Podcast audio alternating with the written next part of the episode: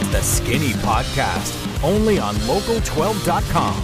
Now, here's Richard Skinner. Welcome into the Skinny Podcast. It's the weekly potpourri edition presented by Ryan Kiefer of Prime Lending. I'm Richard Skinner, local12.com digital sports columnist and editor with Rick Broering. Each and every week, we look at some sports topics of local interest, occasionally a national topic or two. We talk some gambling, and my favorite segment of the show where you can ask me a question literally on any topic. Go to Twitter. Rick hits you up usually Wednesday or Thursday, depending on what we do do the podcast. Just go and hit the Twitter handle, hashtag Ask Skinny Anything. Uh, Rick, how we doing as we trudge through March Madness? It always seems like there's great anticipation, and then all of a sudden, two weeks go by in the blink of an eye. I, I swear, I think it, it, feels like yesterday was February 28th, and suddenly we're almost at the end of March. Uh, this is officially the longest Xavier basketball season in the history of the program, Skinny. How about that? That's They've never played past March 29th before. They have played on March 29th one other time when they played in the Elite Eight against UCLA, but this is the longest Xavier season ever officially. So I'm still grinding, man. I'm still I'm still covering basketball games somehow. Yeah, and for those that are wondering, they did win the NIT title in 1958, but that was probably played way back in I would say probably the middle of March at the latest. So that's that's if anybody's thinking, well, wait a minute, they played the NIT championship a long time ago. That's when seasons ended way earlier than they do these days. Right. Exactly. So yeah, it's uh it's been a great March. We'll talk more about that coming up, but Skinny, by the time we record our next podcast, it will either be opening day for the Reds or just before opening day for the Reds. So we're going to start this off with a little bit of baseball talk. And that leads us to David Schoenfield of ESPN. He wrote a piece handing out offseason grades for each of the 30 Major League Baseball teams this week. He gave the Reds a B minus, and I'll read one of the quotes that he had. He says, One thing nobody brings up the Reds were on the hook for $27 million to Suarez and Mike Moustakas. That wasn't going to work because both were awful in 2021. Yes, the rebuild to 2020, 2021 didn't pay off, and now it's time for another one. Maybe Reds fans deserve better, but I don't think it was an awful series of moves as long as they keep Castillo and Mahle. Do you agree with the B minus grade? I, I agree with his premise of it, but I don't agree with the grade because then you you re-added payroll with with Donovan Solano and Mike Minor and Tommy Pham to the tune of twenty million dollars. That's the part. That's the part. And I wrote a column about that. I know we're going to touch on a little bit about. That's the the. That's the the thing that makes your head spin is either you're rebuilding or you're trying to. There's no middle ground here. There's just not. Stop trying to play the middle ground with hope of sure hope Tommy Pham's you know a, a great right-handed platoon guy. Sure hope we catch lightning in a bottle with Mike Minor. Sure hope that um, you know, our younger guys play better than the back of their base. Sure hope Jonathan India doesn't regress.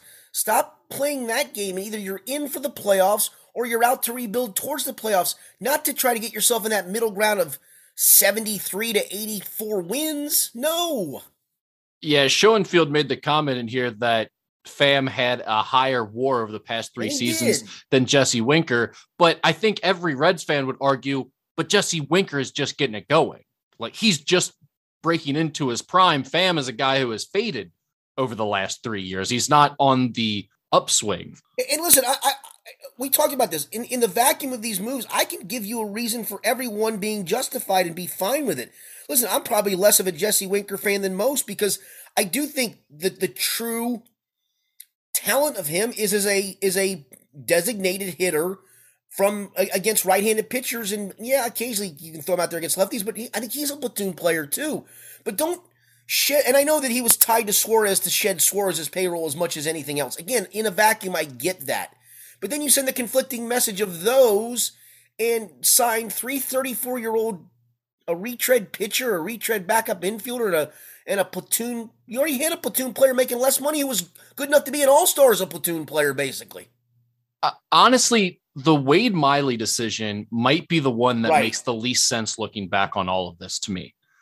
If the goal is to be competitive right now, it seems like keeping him on for one more year at $10 million would have been an obvious choice. Well, that means, again, compare him to Mike Minor. Mike Minor's, uh, you know, they're similar ages.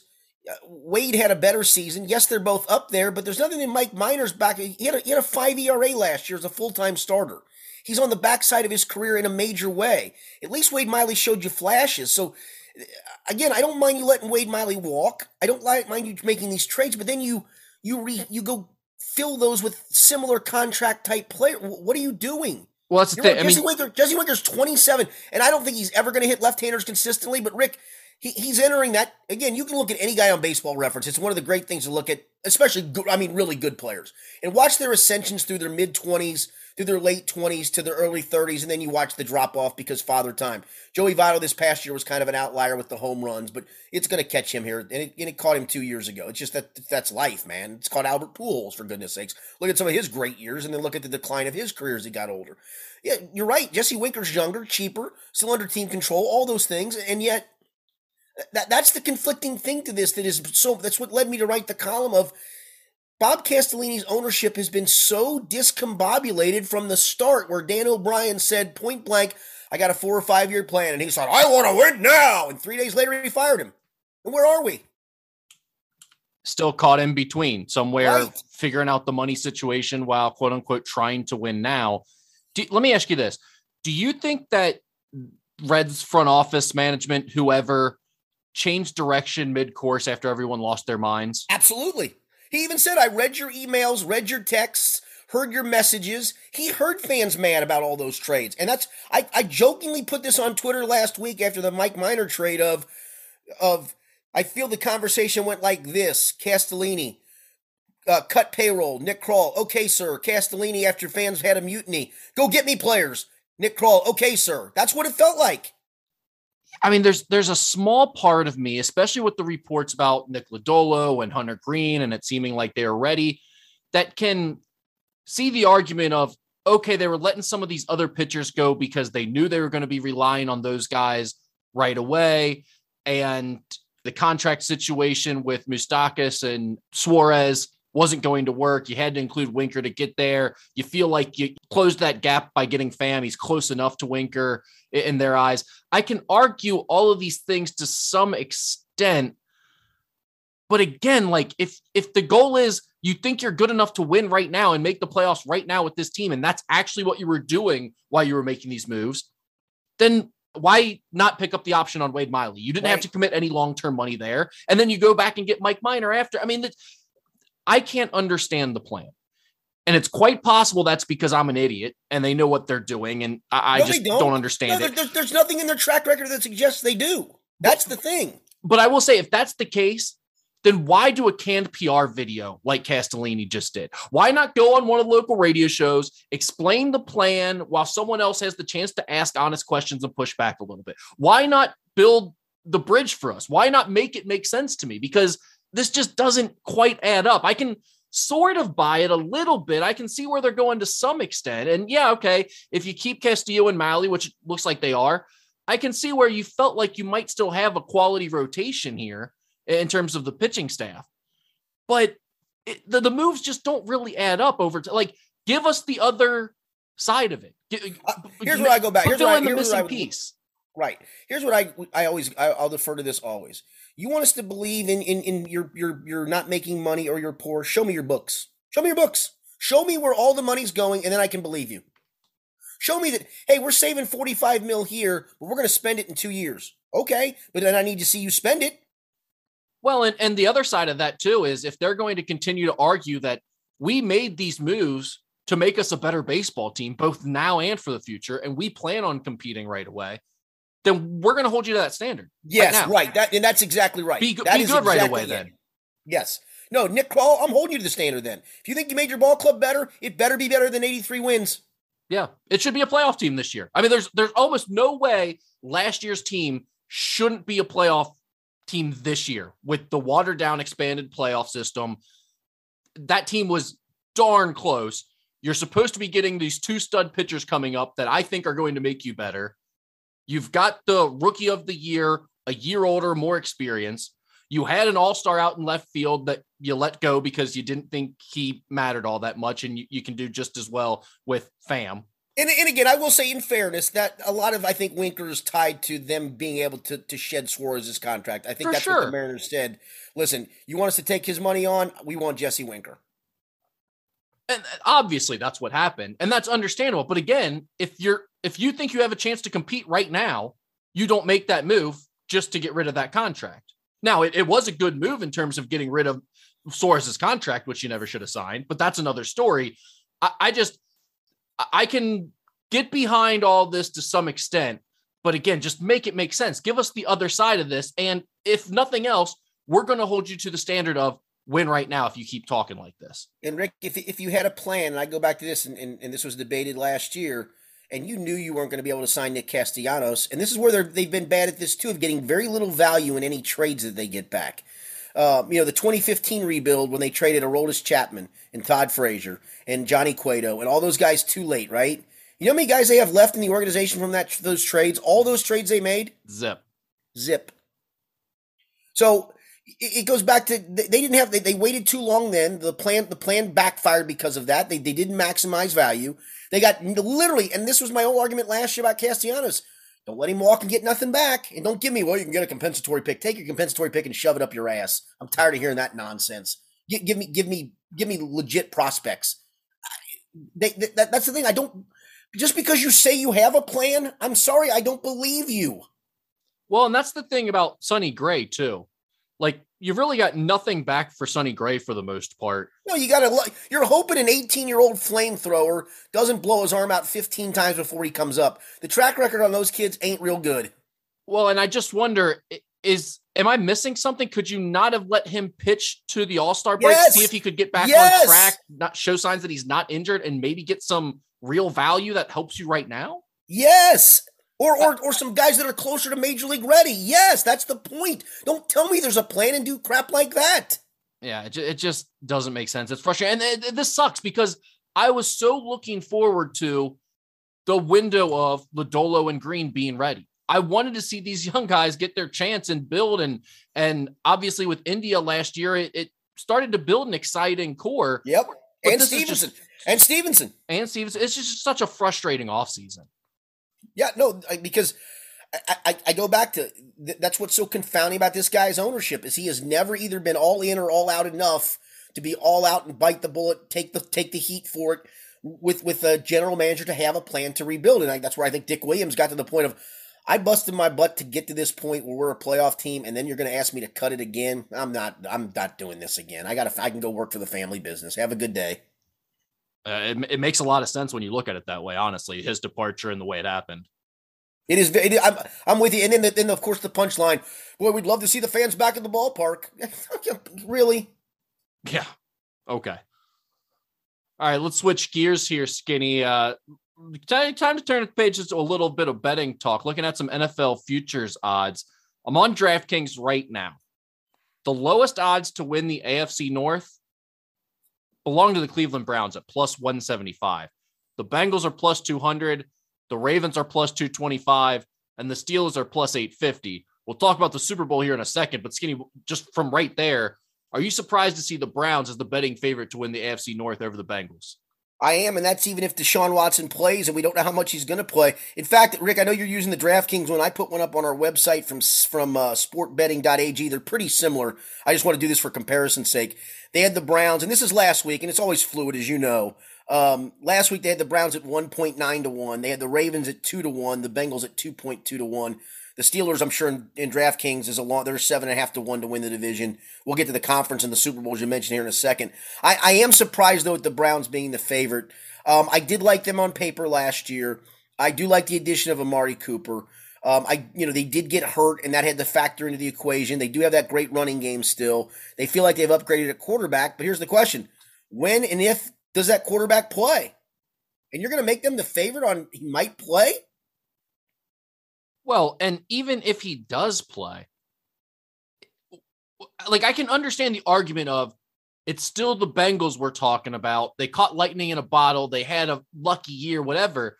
But wouldn't all of those arguments apply to the Browns and then some? Like, how, how are the Browns the team that passed the Bengals up all of a sudden? That doesn't make any sense at all. They're the team that still can't get out of their own way. The, the Bengals have at least done that. Yeah, I, I think it's just the whole the whole glitz of Deshaun Watson's possibilities as a player being such a huge upgrade over Baker Mayfield. I'm not telling you I agree with it. I'm just trying to justify the reasoning for it. I don't think, I'll be honest with you, I don't think that's a very good value at 1.9 to 1. I do think, listen, I think the Bengals are a good value at 2.2 to 1 or 2 to 1 in this case. I, that's a, that's a good enough. You're going to try to not only double my money, but give me, you know, two to one odds to do it, I, I think I'd still take them to win. I think they are the best team in the division. Not by a lot. I think those three teams are very close. I mean, let's go back to last year. You know, you throw the last game out when it was the backup bowl, but the Browns came to, to Paul Brown and kicked the Bengals' ass, right? Yeah, no, I mean, it, look, th- this is a stacked division. There's no doubt about it. The top three are very good. I will I say, think, I don't think Pittsburgh Pittsburgh's made some good offseason moves. Now, granted, the quarterback's an issue, but I'll be honest, Mitch Trubisky can't be worse than a, than a declining Ben Roethlisberger. Plus 850 for the Steelers. That's a lot of disrespect to Mitch Trubisky and Mike Tomlin. I'm telling you, Mike Mitch Trubisky under Mike Tomlin is going to surprise people. They, I think he is. I think he is too. And I mean, they, they upgraded their offensive line with James Daniels and a tackle, and they still got T.J. Watt on the defensive side. They still got Minkah Fitzpatrick in the secondary. They still got some dudes over there. So I, plus, I don't. Plus eight fifty is a startling number to see next to the Steelers. It is. It is. The teams with better odds to win the Super Bowl than the Bengals. You might have already seen this somewhere else, but on DraftKings, Skinny, yep. give me the number. Guess it. How many teams do you think have better well, here, odds I'm gonna do, to win the I'll Super Bowl? Bet AG. I think it was one, two, three, four, five, six, seven. Well, don't count them. I said guess. Well, it was it was twelve or thirteen. Yeah, the Bengals have the twelfth best odds according to DraftKings to win the Super Bowl next year. Those odds twenty two to one. Yeah, this is twenty five to one. Yeah, this is twenty five to one. So yeah, very very close, obviously.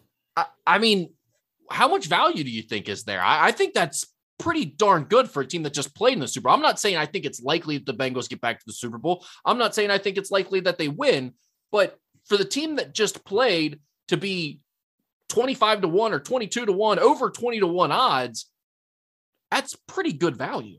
Yeah, 80 to win two grand. I'm I'm, I'm good with that. The, the real value to me, I don't know what it is on DraftKings, Rick. I'm sure it's close. But the defending champs at 12 to 1 with a pretty decent chunk of their roster coming back is pretty good. Yeah, I'm showing 11 to 1 here, 11 yeah. to 100 okay. yeah. on DraftKings, and they are fourth in line right now. You've got the Bills at plus 650, the Bucs at plus 700, the Chiefs at plus 950, and then the Rams sit there at plus 1100, same as the Packers.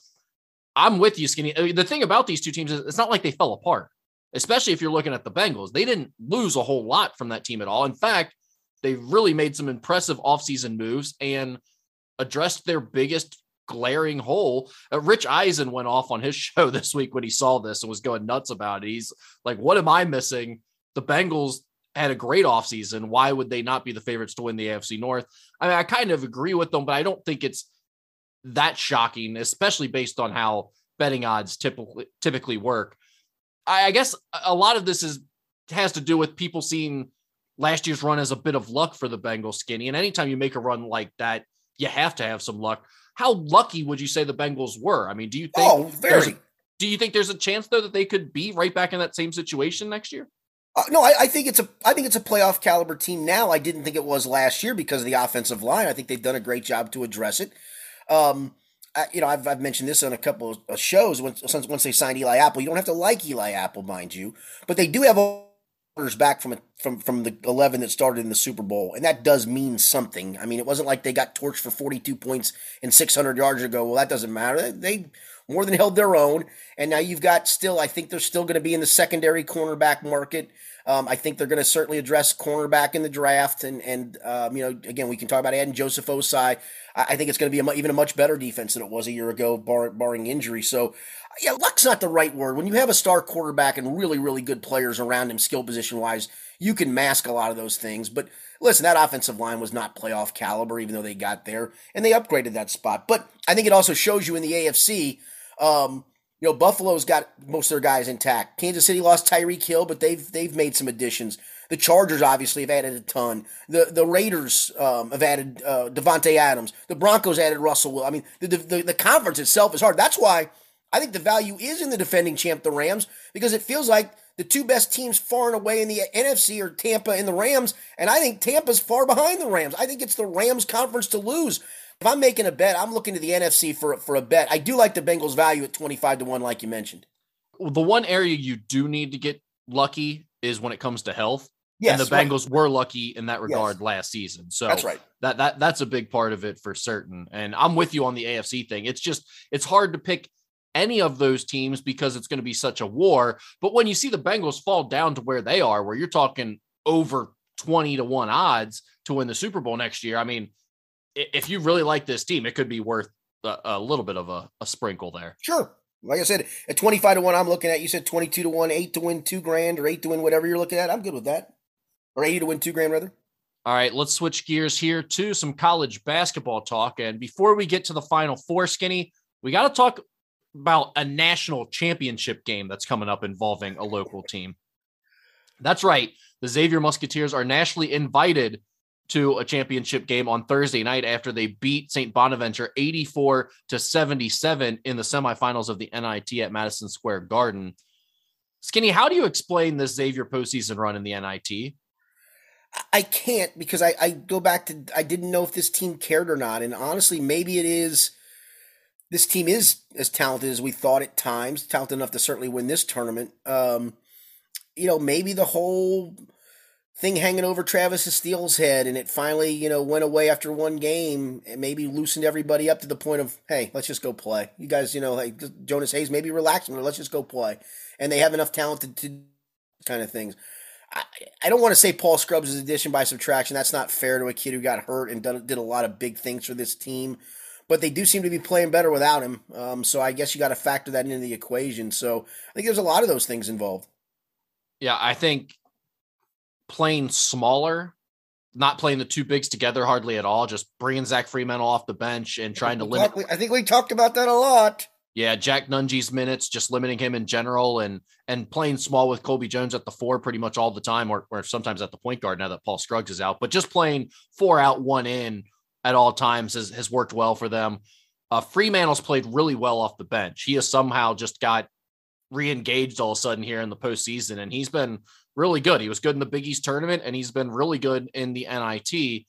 And then I do think, I mean, look, to, to be blunt about it, Paul Scruggs started bogging down the offense too much at times, trying to force the issue late in the season. I don't think there's any way around that. Scruggs out of the lineup has changed them a little bit with Dwon Odom running the point guard full time and Colby Jones running the backup point guard for, you know, 10 to 15 minutes a game as well. And it's just, it has changed how they play a little bit for certain. And I think that has led to some of it. If if you were to like assign percentages like in terms of credit, how do you how do you do that with the parties involved? Like Jonas Hayes, the players, and the level of competition that they're facing in this tournament. Yeah, I think they all factor in, and and and um, you know, if you wanted to rank them, I, I, would honestly say Jonas Hayes because he's the one who's chosen to go small. Something that man, I've I've been harping on for a while now, and and and I, I get Travis Steele's decision. I don't agree with it, but I get it that you're trying to get your guys going together, and those are two of your talented guys, and it just it just never worked. I think you know to the Jonas Hayes, and I was going to flip a question on you, Rick. What what has this done for Jonas Hayes' stock, and where does he where does he go from here? Does he go to the right hand side of of Sean Miller for a year, and then when some jobs come open, if Xavier has success, teams go he cut his teeth and cut it pretty well, winning an NIT title it, has been a very good look for him. Yeah. Without question. I mean, I think he's handling it great. That that's the thing. It, it's not really so much that Xavier is winning in during this run because I don't think, to be quite honest, there's a ton of control he would have on all of that. You really kind of need the players to buy in and want to play in this thing to even have a chance to win games in the NIT because it's all about which team wants to be there and which team doesn't. And no, by the time you're in the semifinals, they all are pretty much playing and, and, it matters a little bit. But like those first couple rounds, you see it year no after question. year a, a, lesser talented team will get a big win because Kentucky will play Robert Morris and Kentucky has no desire to be there and then they lose that game. And that's that's kind of how the NIT always goes. So a lot of it has to do with that. Um, but I think what, what this has allowed for Jonas is for him to showcase his personality and what type of speak public speaker he is and motivator and all of that. He's just come off looking really good. And that's to the surprise of nobody who's been around him. I mean, that's that's who Jonas is. But I still would say, like, if I'm assigning the credit, I'm probably going like 25% Jonas, 35% on the players because they're the ones that have to care and do this. Right. And then 40% is the competition level. To be quite honest, Xavier stunk defensively against St. Bonaventure. Like they were horrible in the second half, gave up baskets on almost every possession, it seemed like. Well, I, I actually but had an St. Bonaventure. You yeah, know, I had an a- AAU practice last night, got in the car and heard Joe talk about the, the shooting percentages. They were coming out of a TV timeout, and I called a mutual friend of ours who's a Xavier fan. I said, What's up? He said, Dude, Xavier just got their first stop of the second half. And I went, Wait a minute, isn't there like seven minutes gone by? He goes, Oh, yeah. Yeah, I mean, neither team. Now, fortunately for Xavier, they were scoring at their end Yes, too, so yes. they just basically kept pace for the most part. I mean, I think St. Bonaventure beat them by like seven or eight in the second half after they had a 15 point lead at halftime. But just in general, if people, you know, they get all up in arms about, well, they're they're winning games now. Why couldn't Steele have done this? And okay, I get where they're coming from. It didn't end well. But if Xavier played in the Atlantic 10 or played St. Bonaventure every game, it'd be essentially like playing Georgetown and Butler and DePaul every game. Yeah. They're going You to know, beat you on at the top of, a- at the yeah, top of the conference. Right. They're going to beat you on occasion, but you're better. Right. And that's, you know, I mean, I think Xavier would have been fine if those were the three teams that were at the top of the Big East this year. They would have looked pretty darn good. They would have been towards the top of the conference and made the, the, the tournament. That's not life in the Big East anymore. You've just got a lot of guys. And, and you see, I've talked about this all year. The having the best player on the team factor has been a problem for Xavier in the Big East. Other teams seem to always have the best player or two over Xavier. In this game against St. Bonaventure, Jalen Adaway, their best player, got his butt kicked by Colby Jones. And you could argue Jack Nunge is probably Xavier's best player, and then go on from there. Colby might be number two, but it's a major difference when you have the best players on the floor. And against St. Bonaventure, Xavier does. Yeah, no doubt, no doubt. But yeah, it, it, it's been it's been it just feels like the what the you know Travis gets that win. It was almost in, they kind of win in spite of everything. The crowd was not in that Cleveland State game. Um, they weren't really in that Cleveland State game, and you know sometimes you win games like that, and it was almost like all right, we won. And then the Travis Steele news comes down, and it felt like at that point, whatever pressure bubble was there just popped. Well, absolutely. And then you add on Paul Scruggs tears his ACL. You've got Jonas Hayes is making a very important decision for his future, whether he's going to to stay at Xavier with Sean Miller, whether he's going on to be an associate coach at Georgia, or if he's going to parlay this into his first head coaching job at a mid-major level where there's multiple schools interested in in interviewing him. So I will say it might be too strong to say this is causing problems behind the scenes for players and coaches and the program overall, but it's definitely delaying things and making them more interesting behind the scenes in terms of the transfer portal and staff movement because Yeah, everything's got- just kind got- of in a holding pattern to pattern to some extent. Yeah, you only got one more day of it. Yeah, that's right. All right, Skinny. The final four is set. Two games on Saturday starting at 6.09. We've got Villanova and Kansas in the first game, then UNC and Duke to follow 30 minutes after that one ends. First of all, just your thoughts in general on these two matchups. A lot of people have been complaining that you're, you know, it's all kind of blue bloods, you know, Villanova, not necessarily a blue blood, but all of these top tier teams, a lot of chalk, and you get the matchup between UNC Duke. Do you like these two matchups in the final four? I do. I hey, listen. eh, The, the whole great part of March, right, is the is the Cinderellas and the runs and the upsets and the St. Peterses and all those things and the Miami of Florida's getting there with the old man and getting the Elite Eight, and those are all great. But uh, it, it is so interesting when the dust settles and you look up and you have three of the four winningest programs ever, and arguably the best program in the last six years in, in Villanova. It just it cracks me up to to think that of all this and the college basketball is so wide open that you look up and, and all the blue bloods are, are kind of there other than Kentucky. But from a matchup perspective, I think it's great. I mean, I you know just for the sheer drama of Coach K and, and Carolina in the national semis, and um, you know again, arguably over the last six years, you could I could argue Kansas is in that group of two of the best top three or four programs in the country between Nova and Kansas over the last. Probably you can go longer than that if you'd like, if you want to extrapolate it out. But you know, starting with Jay Wright making a Final Four and winning a title in 16. I mean, you know, this is the third Final Four, and they've won two titles, and Kansas has titles, and they're the winningest program ever. I mean, just from a national marquee standpoint, wound up being pretty damn good. and you just can't get any better from a storyline perspective than Duke in Coach K's final season, trying to make that push into a national championship, and their biggest rival improbably being the team still standing in their way. Oh, that's just an unbelievable It is. It really- I mean, it's made you- for you- TV.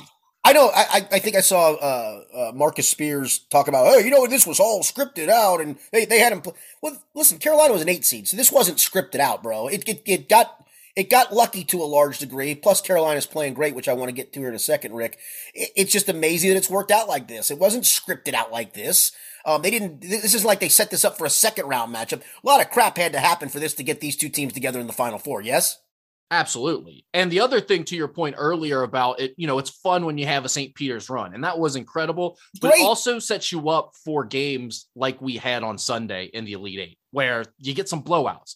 That's not what you want by the end. It- it's nice that in the Final Four, we have got four big time programs, we've got NBA level players. These should be two good matchups. I mean, both lines are within five points. You would expect fairly close games here. Yeah, exactly. All right, let's get into our predictions. Kansas is a four and a half point favorite over Villanova in the first game. 132 and a half is the total. Skinny, what do you like there? All right, can I can I give you my my my predicament that I'm in at the moment? Yes. Okay, so I'm in a in a pool. You've been in this pool before. I don't think you got into this year. It's the Jay Jay Morrison spread pool, right? I didn't get in any pools because the day before the tournament started, when I Right. thought I was going to submit them all, Travis Yep. Steele got let go. So in this pool, it's pretty cool. For for twenty bucks, you get two teams when the tournament starts, and he does a multiple bracket to this, and and uh, they're picked at random, and um, you it's a spread pool. So for example, the two teams that I got were Akron and Villanova.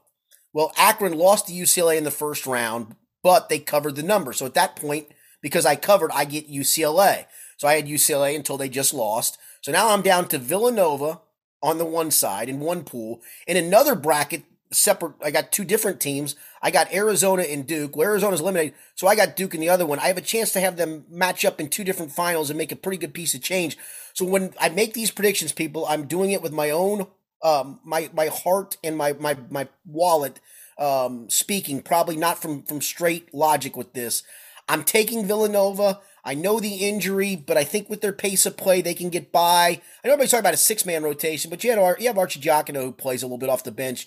Uh, They can get by with the six, seven guys. Um, they'll have enough guys step up. It's not like they play at some pace where there's a ton of possessions. They're really efficient in possessions, and he's a big part of the the efficiency. But they got other guys that are really efficient too. Um, I'm going to take Villanova with the points, and I still think they have a legit chance to win. I think these are a lot of times where if this happens in February, you could see a team if they're going on the road losing, you know, three of their next six while they get stuff right. But I think with two games left and adrenaline and still really talented guys and a coach who's got it done, I think they're good enough to win. All right, so you're just going money line straight up. You want to put a number on that for the over under or no? Um, it feels like this game will be like 118. So I'm going to go Nova. I'll go Nova 60 to 58. Okay, Nova 60, Kansas 58. So you're going Nova and way under right there. Yes. Uh, it, it would not surprise me at all if that's exactly what happens. Nova wins. Rick, Rick, a- Rick, let me cut you off. I say that full well telling you Kansas has probably played clearly better than anybody in the tournament, and not just that second half. In fact, they played really well the first couple of games, had a crappy first half against Miami, blew them out the second half. They, to me, are honestly playing the best of anybody. Overcoming the Justin Moore Achilles injury and having the younger Arcidiacono come off the bench and hit like three threes in this game would just be the most Villanova thing ever. Yes. So Yes. it would not surprise me at all if they went in some crazy low scoring game like you're predicting. I'm going the opposite he- here, though. I think the Justin Moore injury will matter. I think both teams will score it fairly well, but Villanova will have trouble stopping Kansas. I think David McCormack will be able to make an impact inside. I'm going Kansas and the over here, 70 to 65 is the final. All right, second game, we've got Duke as a four point favorite over North Carolina. The total is 151. I, have a feeling this spread is going to come down. So we're recording this on Wednesday morning. Uh, if you're hearing this and it's still four, you may want to go get it right now if you're going to bet on North Carolina. Otherwise, if you're Duke better, maybe wait for it to come down closer to game time. Skinny, what do you like in this game? Yeah, I'm with you on that. And again, I'm doing this with with my my heart because I have Duke in that pool. But Duke's also played extraordinarily well on the offensive end. I think they've guarded better than they've guarded probably all season. Um, Carolina's playing great. And I want to get to a Carolina question on them in a minute after we get done with these predictions, Rick. Um, Carolina's playing great, and they're leg- they have legit dudes. But I just think that that whole last game for Coach K is in, is is just left everybody in Duke's program salty and I think they punched Carolina in the mouth. Carolina still doesn't guard great. I know they held St. Peter's to 49, but it's not a great defensive team. They're playing terrific basketball. I, that's what I, uh, that's the thing that I, I think you're right. I think this line goes down to three when it closes. To be honest with you, but I'm going to go Duke 78, Carolina 72. So Duke and barely. Well, let me do it again. I'll go Duke 80, Carolina 73. So Duke and the over. All right. I'm I'm on the over as well. I'm going look, I'm going chalk here. I'm going overs in both games. That's just the way I'm playing it. I can't see Duke and this Coach K storyline ending. I said it last week and we talked about it. You said, Hey, it looks like they're just trying to sucker you into taking Duke, but because of that storyline, and I agreed with you and I still took it and it paid off. It just it's just the way things work. No one wants to see him succeed. He always does.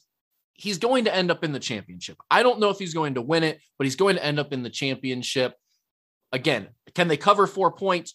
It's anyone's guess, but I just don't see this ending now for Coach K. And by the way, aside from all the the BS about it being Coach K magic and all that, Banchero, Griffin, Roach, all of those guys have been pretty damn good. The big guy Williams has had some great games. Yeah. Wendell Moore has been solid here. All those first round draft talents that we heard about all season long are finally playing up to that potential all of a sudden. Duke, Duke has been very impressive. And I do wonder, um, before I get to my Carolina question for you, I do wonder if the pressure got to a lot of those younger guys in that final game for Coach K, right? I mean, trying to win his final game ever in Cameron, that's a big ask. Yeah, I would I would definitely say it played a role. So for my pick, I'm gonna go Duke 81, Carolina 76, Duke in the over for me as well. All right. Now, now, Carolina at one point this year, Rick, was 12 and 6, not playing great basketball. They finished strong. They were 8 and 2 in their last 10. They did have an ugly loss in there to Pitt, but they, they, they played some really good basketball down the stretch. And, and so I'm going to ask you the, this question in this vein. We've talked about this and we kind of looked at it when we were talking about Xavier's uh, Xavier's resume of uh, last 10 supposedly doesn't matter, but you see it, the eyeball test. Was Carolina underseeded based on their resume, and if you looked at the last, you know, basically half of their season when they played better, if that shouldn't start to be taken into effect a little more? Well, I don't think they're underseeded based on the resume and how they're it's supposed to be looked at now. But your question about are those te- last ten games a valid point of data that needs to be looked at and weighted more heavily? Look, to me, it seems like it matters. Who's playing the best at the end of the year does seem to matter to some extent. Well, Rick, and here's the other thing, and, and, and I, uh, there's twofold to that. It's your point, and the other point of, for the most part, well, it's not even for the most part, those last 10, or if you want to make, make the metric 15, because occasionally there's a non conference like ACC or SEC Big 12 challenge thrown in those last 15 somewhere. Th- those are where there's a lot of equality, right? That the, the teams have kind of played instead of trying to gauge quad twos and quad threes, and was that a quad one early against some team back in early December? I think teams obviously eventually, and as a coach, I know how fluid a season is. You're nowhere near the team you were in March that you were in a in a in a November or an October practice, and sometimes for the good and for the bad. I mean, sometimes teams go the exact opposite way, and those teams aren't making the tournament, nor should they if they go one and nine down the stretch. I think there's a lot of things being equal of playing your best at the time going into this tournament should matter. I think there's some quality there of you're kind of you can weigh this team against that team in their conference, and they're all playing conference teams, and a lot of times those you know three or four of those teams are ranked and, and highly thought of in the metrics. I think it's a better measuring stick, to be honest with you. My eye test says that anecdotally, I can give you some examples of teams that, oh, look at this team that made a run or didn't. I believe when they decided to to take that out of the criteria for the selection committee and stopped weighting those final games as, as more important than the rest of the season. They did it by evaluating a ton of data to come to that conclusion. So I'm guessing people much smarter than me already figured this out and said, no, it really shouldn't be taken into consideration and looked at that way. But to your point, especially looking at this Carolina team, it seems like there is some validity to the idea of the teams that are hot at the end of the year have a good chance to make a run. I mean, there, you know, an eight seed makes you one of the 32 best, right? Um, I think when you look at their talent and the eye test, that's a top 15 team at worst. At worst. I would agree, but look, they didn't look like that for most of the year. I understand that. I mean, this is a Carolina team that people were already worried about Hubert Davis as a hire and talking oh, about, right. you know, they need to get Wes Miller while they still can and all of that type of stuff over And I mean, these are Carolina fans that were being dead serious about that type of stuff. So uh, that's the other side of this what does this do for Hubert Davis? Because quite honestly, ACC play and most of the year looked pretty rocky his first season. Now you make the run to the final four, and rightfully so, it solidifies your job and puts you in a very good position. But where are you at on Hubert Davis? Do you think this says a lot about him as a coach, or do you think it's all a little bit random? I, I, I do, but I also think a lot of those dudes are not his dudes either. So I, you know, I, I do. I think I think he's got a great attitude. I think he's gotten these guys to gel at the right time. I think he's figured out what the team's strengths and weaknesses are, and he's played to those. You know, he plays that short bench, which hasn't come back to haunt him yet, and and may not. I mean, maybe they're going to get through this with playing six dudes, and good for well, him. He's figured that out. He's shortening the bench and saying, "I, you know what? These are the six guys I trust, and I'm going to get through it with these six guys." Here's the thing: Villanova's playing six guys. Now they're down right. to five without Justin Moore.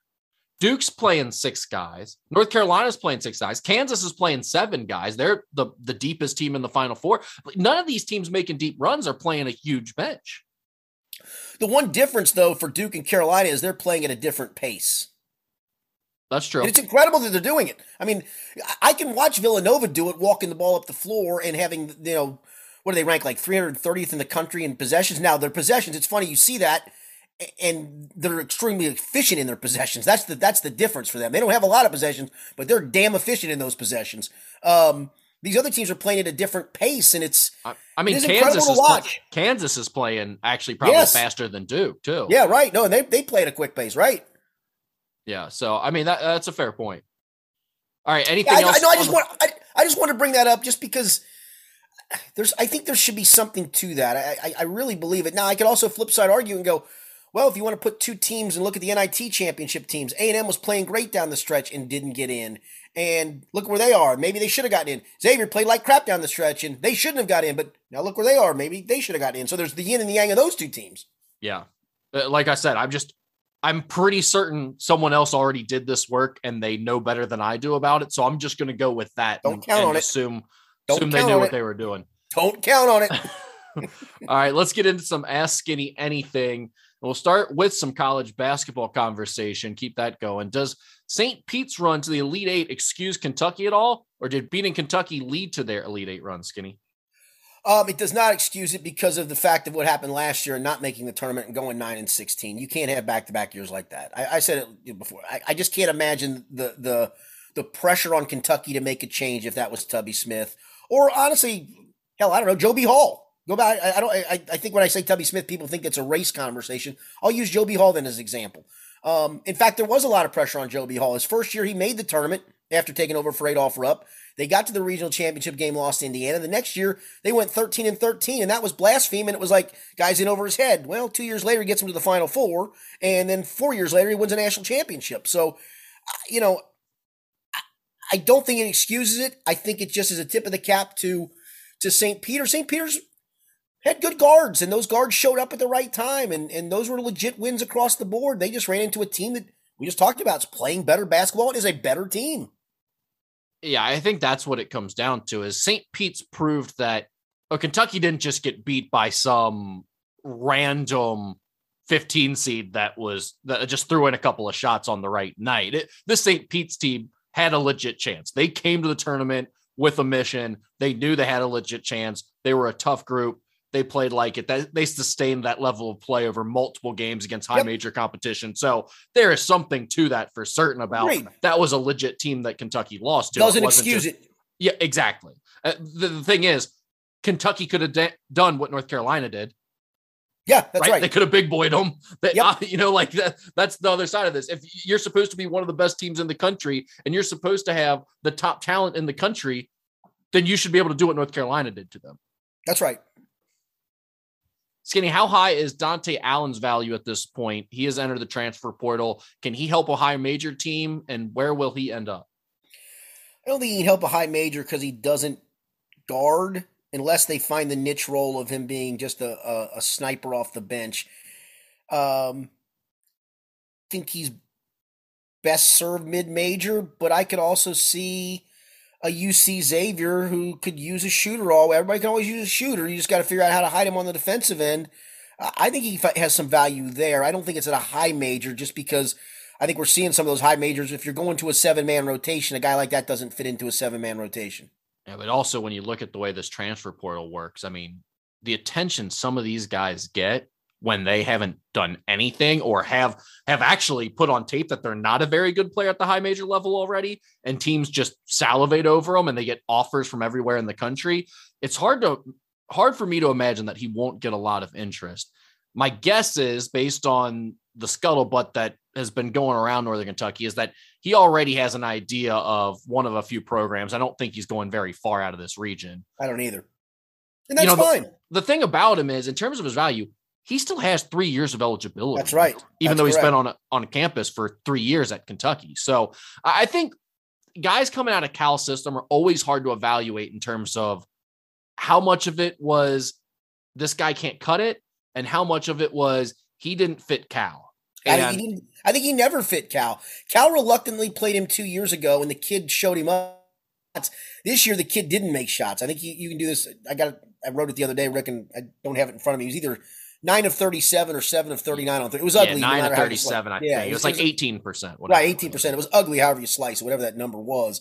And I think that does. All of a sudden, the kid didn't learn how to, or didn't stop being able to shoot. I think that's a confidence thing. Of I better make a shot. I better make a shot. I better make a Well, shot. I mean, when you only get 37 attempts over the Right. course of the year and you're, you're coming off the bench for one minute at a time or a minute and a half at a time, whatever. Yeah. I mean, I think it was clear that Cal didn't like the way he played. Now, that could be very valid. Maybe he's not No, that's right. Tough enough, high I- enough IQ, defensive minded enough, whatever. But it also might just be that we've seen this before with Cal, where he doesn't really prefer a, a skilled guy who isn't a great athlete and great. Johnny. Juzang.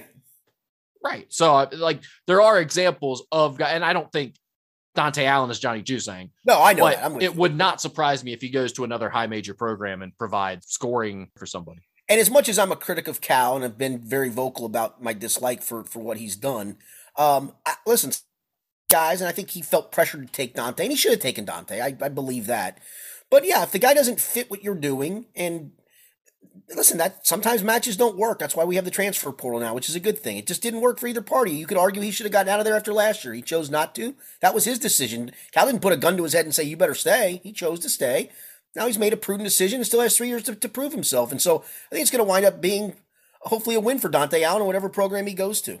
So I would root for the kid to do well wherever he goes. Yeah, absolutely. And I wouldn't give him advice. I, I have no idea where he should end up and what would be best for his situation. But can I tell you something that doesn't make any sense to me? Which is, I've heard people saying he's going to end up with Kenny Payne at Louisville. oh boy, I think Yeah. that would be a very bad idea for him. Yeah, I, Rick, if I'm him, I'm going somewhere where I can get me a ton of minutes and reprove it again. And if I prove it with a lot of minutes somewhere where I my stock goes up, I'm going to do what a lot of these guys do the last time around. I'm then going to take my swing back to the high major level. That's my opinion. Well, and and that'd be fine. Or I mean, another high major would be fine too if that's what he thinks is best for him. But the Louisville thing, if you do that, you go from there's no guarantee that you're going to work out at a Louisville type level, right? So it might just be that fire to the fire, bro. I mean, you talk about the pressure at Louisville right now. well, and everyone in the state then doesn't like you. UK fans hate you because you went to their biggest rival and they can't like anyone that goes on and plays for Louisville.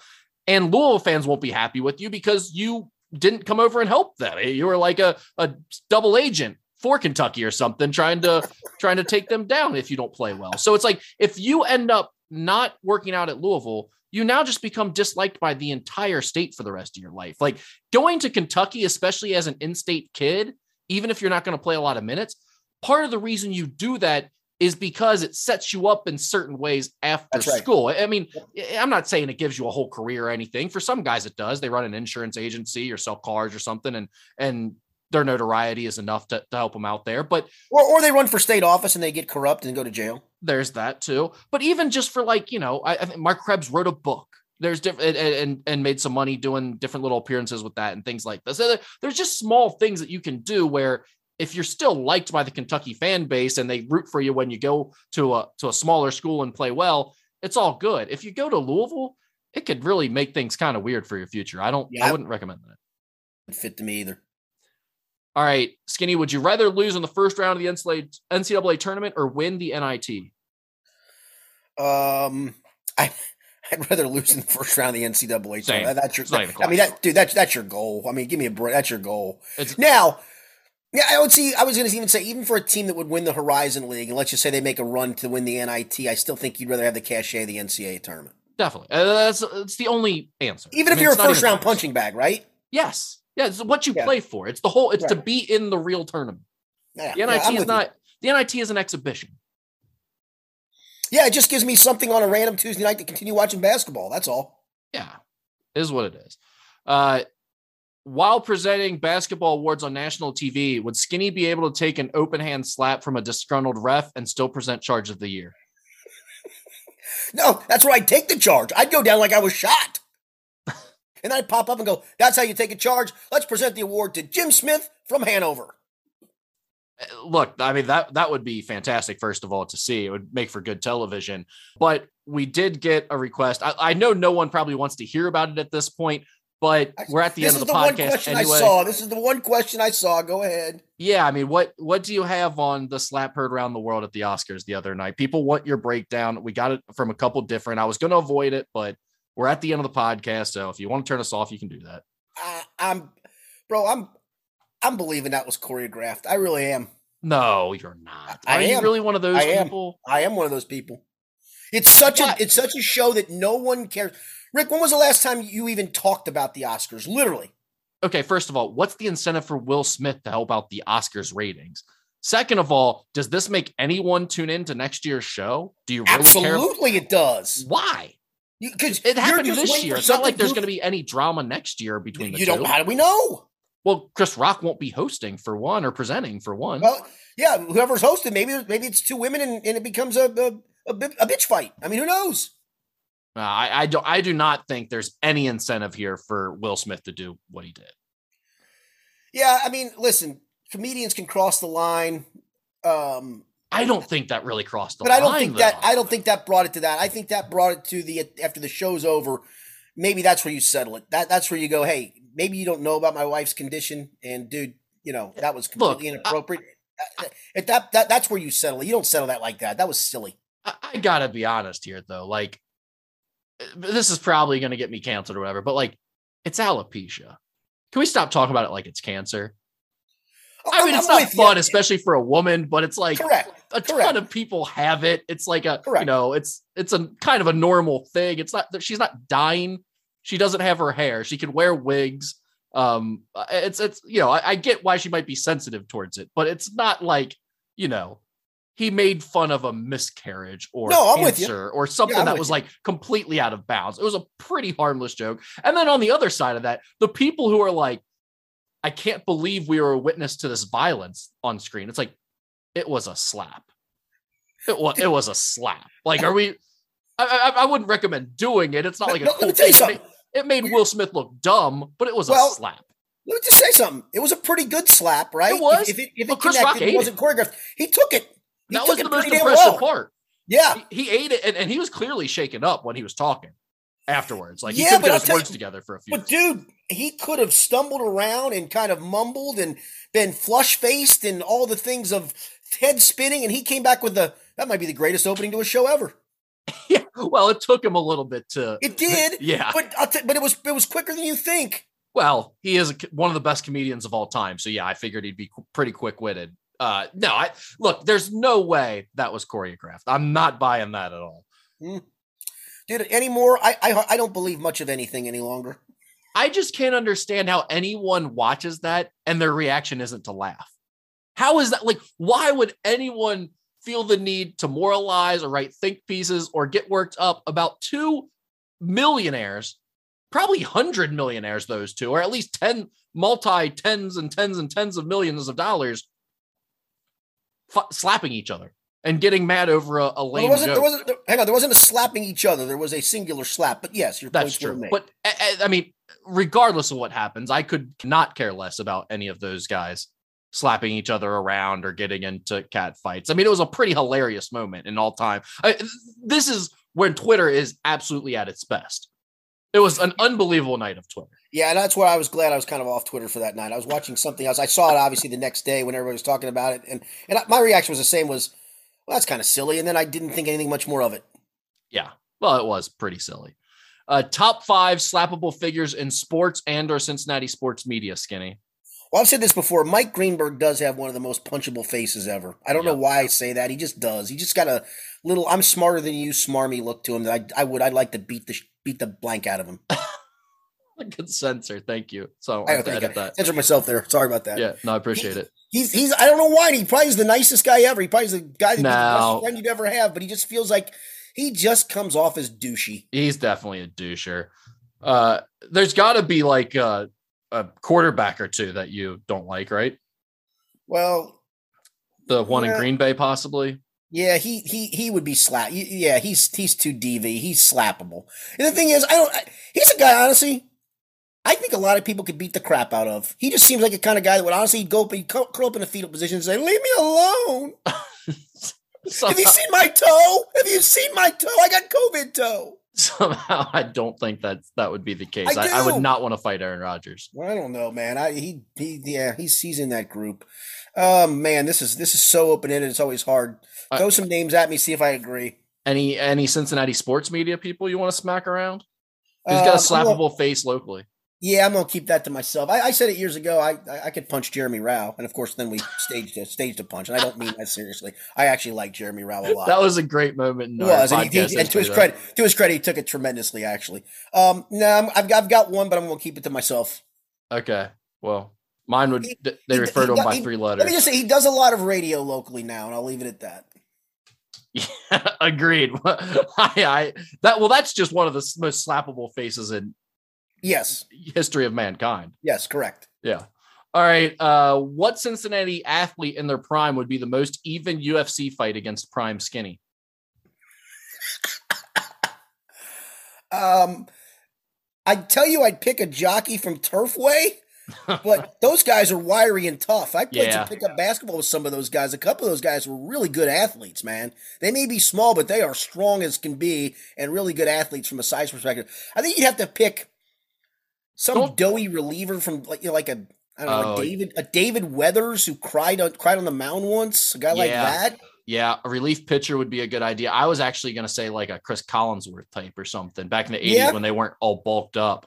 He's got a kind of a slappable. man, He, he'd be one that'd be worth slapping. I think. Yeah, I mean, he seems like a decent enough guy, He- but he's not. He's got a slappable face, that's for sure. No, no. The, the interactions I've had with him, I've not had good good interactions. with oh, I- really? Yeah. One of the worst of all time was um, he was helping Coach Highlands, and they won a state championship. And he actually, I thought it was a good little sidebar. Um, and I know it wasn't like he didn't know who I was, and and so I thought this would be a good little sidebar that he actually was going to fly out after that game to do, I think, a Sunday night game the next night or two Yeah. nights. This might have been a Friday, which I thought that's actually pretty cool. So I walked. He goes, he goes, I ain't talking about that, and walked away. I'm like, really? And that, that wasn't the only. I, I had another one with him at a, at a charity event where I did make fun of his sweater. I did a Chris Rock and did make fun of his sweater, and he didn't like that. And Did he slap you? no, he just kind of glared at me. It was kind of a douchey looking sweater. I'm not gonna lie. It was, it was it was a it was a card it was a cardigan that wasn't a button up. It was a it was a white cardigan that you would like had a cinch tie to it. I, I can't believe we've been doing this podcast as long as we have, and this is the first time this has come up. Yeah, it was it was for the Kidney Foundation. I was emceeing it, and I was doing a, an auction. So I was I tried to pull I pulled Jack Givens in one time at an auction where they were auctioning off a piece of uh, the Kentucky the old Rupp Arena scoreboard, and I literally look at it. Have to buy this, and to his credit, goes, "All right." He gave the bid, gave the winning bid, which is great. So I did this to Collinsworth on something. It was tied to Florida, and I said, "Anybody wearing a sweater that ugly has to bid on this." And I got nothing. You- You're not wrong though. That was a good. That was a good line. That was I better than the Chris Rock joke that he got smacked for. Yeah.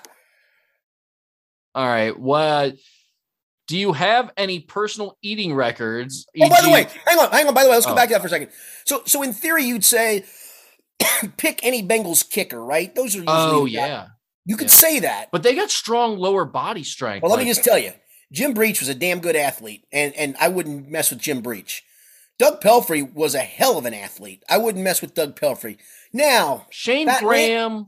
Shayne Graham, yes. Fat Randy, Fat Randy though could throw around some weight. I feel like he's got he's Yeah. got some That's fair. circumference to him. that, that's fair. Shayne Shayne was light enough that I think you could have body slammed him. I think Shayne Graham is the right answer here. But the only thing is, kickers with strong lower bodies in the UFC that could be dangerous. I know it. If those guys are just you don't. My rule for a UFC fight would be I don't want to fight anyone that's swinging kicks near my head. because I'm it- not it- like trained enough to dodge that.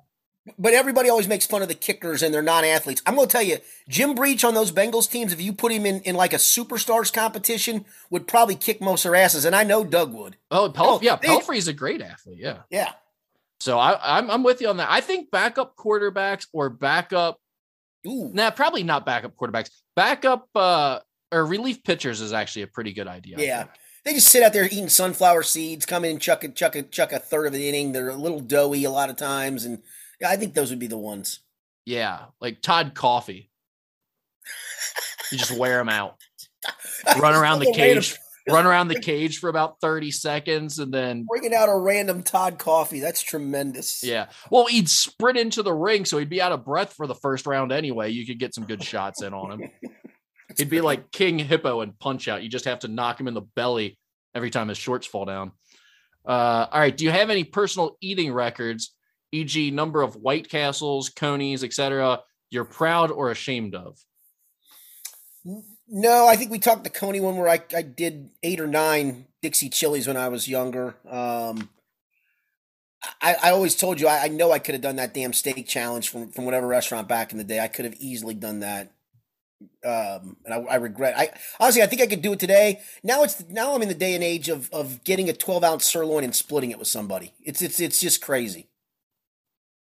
I, I, think we. still, I will tell you, I we went to Buffalo while I always get them wings and rings on on Sunday, um, to watch the St. Peter's game and to to have dinner with some other people. And I'm telling you, I cut myself off at like nine bone boneless, and I, I like bone in, but the, I was splitting it with somebody and they wanted boneless, so I said I'll, I'll split them with that's fine.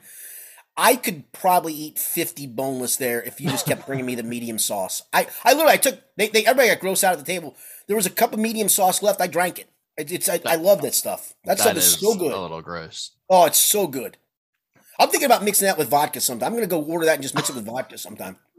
That's like a Bloody Mary, but Buffalo. Correct. A Buffalo little stronger style. Bloody Mary, but yes, with a little butter in it. That's the thing. There's a little butter. Bloody Mary does not does not have a, a a butter tint to it, but I think it would be pretty darn good. That stuff is so good. I I could have gorged myself on those, and I just cut myself off just for the. You reach a stage in life sometimes, Rick, where you just got to have a little restraint with that kind of stuff, and I've reached that stage. As you know, I ordered at your bachelor party. I ordered that big plate of nachos, and as you saw, I didn't finish it. Right, I had about Yep. half. Got to a point of that's enough. Tried to share with people. I'm I'm learning that myself, my man. I get it. Uh, yeah, I I don't know that I have any real I, any I real you, records, but But I, we we both mentioned I think on a recent podcast that we've kind of like fantasized a little bit about eating challenges before. I, I yeah. Back back in high school, th- this is no lie. There used to be a I want to say it was might have been a Sargento early in Sargento's lifespan, whatever. They made a microwave lasagna dinner that I always got my mother to buy. And my senior year of high school in baseball season, for whatever reason, I was trying to put on some weight. I weighed about 138 pounds at the time and wanted to get a little bit stronger. I would probably eat five meals. That would be my like 10 o'clock snack at night was a whole lasagna thing of that stuff. It was so good. But those were the days where you could eat like a crazy person and not put on a pound. And at some point, at some point, you're comfortable putting on the weight, right? You get through your 20s into your 30s, you're still playing a little bit of ball, and then you're at a stage you're like, all right, I just want to be comfortable with my clothes and not have to continue to buy clothes. And I'm kind of at that stage. I haven't vacillated my weight in probably 15 years, three to five pounds, and it's I just I've gotten that point of I'm good. I just I could I could eat more. I just choose not to. yeah, I didn't do it like that. I just gained weight from like 18 to 30, and then I was like, oh, I got gotta fix this a little bit. uh, uh, well, well, the only record that, well, like, I don't know if it's a record, but the only thing that, I, that comes to mind that was uh, extremely shameful was last September. I went to Mexico and I gained nine pounds in one week. Did you really? Yeah, Wow. I- that- so you, you was it all inclusive kind of a thing? yeah, yeah. I- so was a it's lot of sugary drinks. Yeah, I'm I'm stunned the time that that NKU played down there in a tournament. Uh, we stayed at an all inclusive resort, and I mean to tell you, I did it up. Steve Moeller and I, who was doing NKU radio with me at the time, we did it up right. And I still can't believe this day. I think I gained a pound off that trip, and I would have sworn Wow. if I came home, put myself on a scale, I gained fifty pounds. I, you're right. It was sugary drinks, and it was constantly drinking, and oh my gosh, let me just grab that from the snack bar because it's free and it's out there, and going to the like the the uh the, the steak thing the one night where they chop it off the the skewer and just keep bringing the meats, keep bringing the meats, and it was incredible. We had a big Thanksgiving meal because it was over Thanksgiving time that they took us to, and a big sit down thing for that. It was insane, and I couldn't believe. I got. I don't know why. I got lucky. I guess. Yeah, most of it is just like the constant consumption, like you're talking about, where you're always got a drink in your hand, the sugary drinks, and, And you're you just, just bloated feel obligated to do it because it's free. Well, it's not free. You've already paid for it. Might as well take advantage of it. Right. A- lot of the portions are somewhat smaller there. So like a- a lot of the nights I didn't felt like I, I overate much, but there was one night where I think I'd consumed a little bit more tequila during the day than the other days. And I had ordered room service when we got back to the room to get one of those like little personal pizzas. Yep. So I ate those, but kind of didn't. My mind wasn't exactly functioning on how the timing of this was going. Like we had just gotten back from the pool, so I thought we had time, but we were really going to dinner in like the next hour. Oh my so land. I eat this little pizza, and then we go to this Mexican joint, and I ate like eleven tacos there because I had two little sections of three of them myself, so that was six. And then the people I was with, they all didn't like the like the one shrimp taco or something because it had some spice. So I ate all of theirs, like of that version. So I had like Did- eleven tacos. Did you keep it all down? Yeah, I was fine. I was fine. They were like smaller tacos, whatever. But either way, nine pounds in one week was a little bit. I, I got back and I was like, I knew I was in trouble just by the way like shirts were going over my belly, and I was like, that doesn't seem right. And then I got home and I was like, oh, nine pounds. That's yeah. So that'll take me to the worst munchie story of my career of my lifetime, and it occurred in college, my sophomore year, maybe maybe junior year. Um, so there was a fraternity party that I, I was not in a fraternity, but I went to it because my wife was in a sorority. We were dating at the time, and we were going on a double date with another couple that night. But of course, this was a daytime Saturday party, and so I completely overconsumed, just plowed. so we were going to dinner, and I'm like, I got to go back and shower and sober up. Well, we were going in like an hour and a half, but I wasn't even close to thinking that. So I get back to my dorm, and she had given me an Easter basket because this was this was called Spring Fling was the name of the party actually. So springtime period, and in the, in the Easter basket was a I mean a giant chocolate bunny, right? giant, like as big as you can think of it. Not a hollow one either, just a. So I ate the whole thing. Then we go to the dinner, and as we ordered, and the food came, it was like it all of a sudden it all hit me at once. Like I can't even look at that right now. The, the rest of the night was a blur. I know the date for the other couple didn't end well because of my buffoonery. And to this day, I, I whenever I look at a chocolate bunny, I just have to look the other way. I can't do it. And I like chocolate. Did you make it through dinner without vomiting? No, no, that's what I said. As soon as I, as soon as the food Oh, came, okay. I was I was I was up and gone to the to the restroom. Okay. Yeah. I was gonna I mean that, That's why I was gonna. That's why I fought a guy over a parking spot as we were coming out. Oh, that sounds about right. Uh, yeah, I, don't ask me why. I thought for sure that story was going to end in you naked with a half-eaten chocolate bunny Oh melted no, no. on Well, well, there's some truth to that because the guy, the guy we were double dating with, lived next door to me, and he found me on the floor of the shower, just sitting there mumbling to myself. At one point, he's like, "Dude, we got to go," and I just kept sitting there going, "This feels this like the water just hits you, and you're in a calm place, and you're like, leave me alone, I'm good." Yeah, it, it, shower is always a good option in those It is. situations. That's for it sure. is, but not a 45 minute shower trying to sober up with chocolate bunny on your gut. We'll we'll keep it on the topic of food here. Best frozen pizzas. This came up. Jamie Ramsey, the the Reds PR guy, I got an tweeted about this last night. What, what what is he like? What's his? I, you know, I think he was talking about a uh, Red Baron fully loaded or something fully loaded, which is like a very specific type. I looked it up. It's like it looks like kind of a deep dish, thicker crust. Dude, the, the Kroger Private Select Doppio pepperoni is to die for. What It's a you say? crunchy- Dopey or pepperoni? Yeah, Doppio, do, I think it's D-O-P-I-O pepperoni. It is thin crust. It bakes perfectly. The crust is perfect. The toppings are perfect. The cheese, the way they put it, melts perfectly.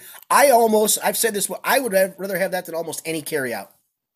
Yeah. So he said outsiders Chicago style and Red Baron fully loaded. Red Barons are good. I'm a big Red Baron. We don't. I, I like the little individual Red Barons. I get those on occasion. Those are good. That's a good call on his part. What What is yours? I, I've always just. I I think DiGiorno is the best, probably. But my thing is, if I'm getting a frozen I don't like pizza, the crust.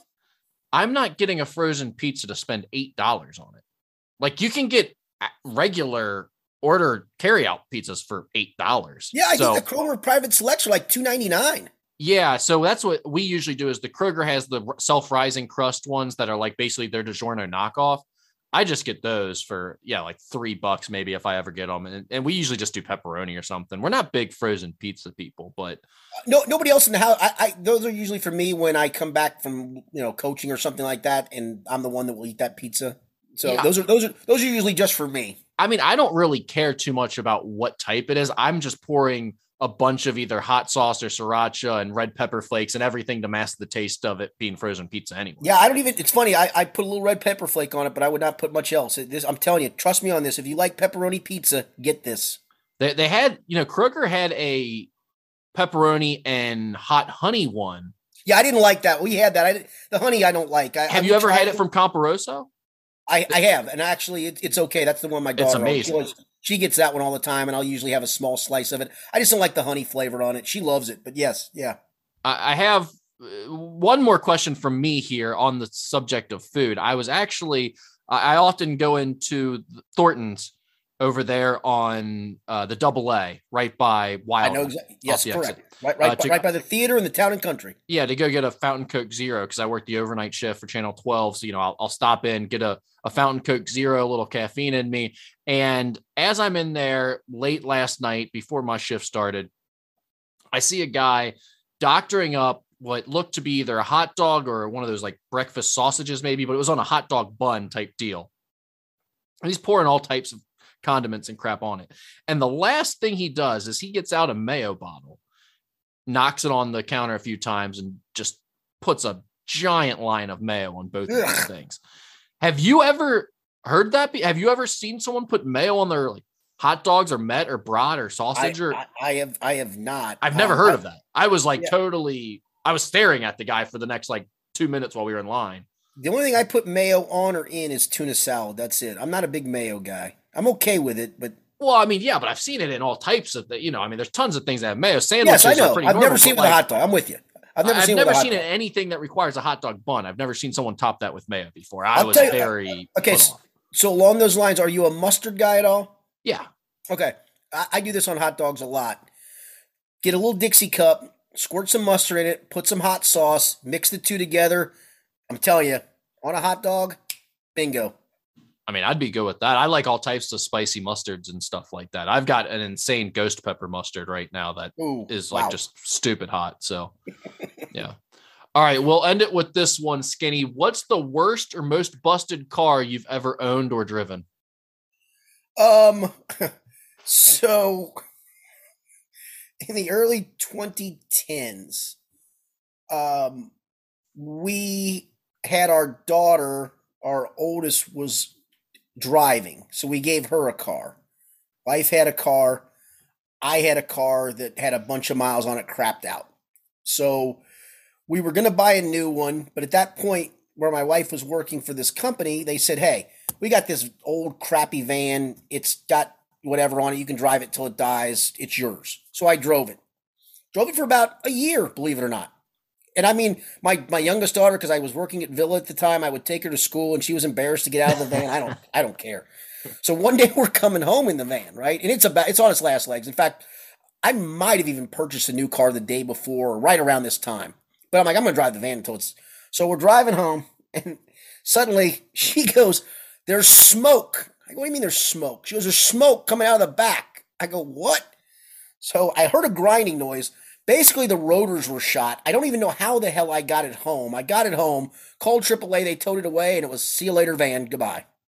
And that was about 10 or 11 years ago. And, and so the car I bought is a Camry that I still have today that has 254,000 miles on it. Yeah, so we're very similar in this regard. I mean, my dad is like an all time drive it till the wheels fall off, ride around in beaters type guy. So he's super cheap when it comes to cars. So naturally, when I first started driving, I inherited it. My first car was nicknamed Old Rusty because it was one of those 92 Dodge Caravans with the eggshell blue color, you know, oh, yeah. that everyone had. Oh, yeah. But the whole top was rusted. The whole top of it was rusted. So that's what I drove around in in high school to start. Then my next car was an 89 Cadillac Brougham. Wow. That was like a giant boat. And, you know, the inside, the uh, cloth top was like falling down. What inside. color was this? What color? It was the yeah. burgundy. Okay, because my dad had exactly that car, except it was uh it was brown.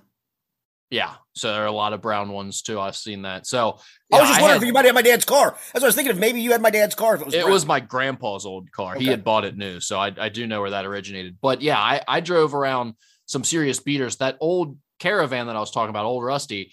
One time I took the turn to get off at the 3L exit. You know that big loop around when oh, you're oh, coming off 275 and the door just flings open. My driver's side door just flings open as I'm driving through. Something with to do with the latch quit going. So instead of taking that to get it fixed, my dad put bungee cords from that door across to the other door.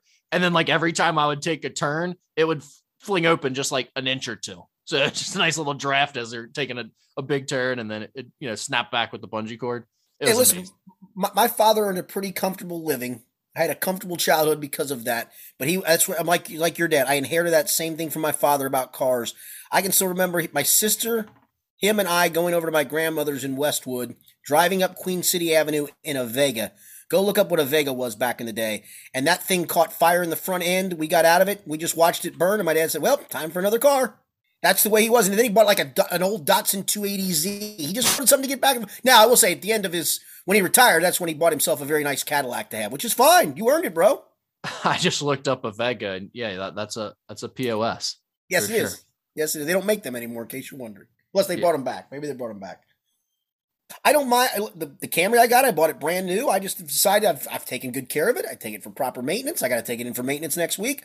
Why spend money you don't need to spend? It's just silly, in my opinion. Says a guy who's going to go bet a 14 parlay probably tomorrow.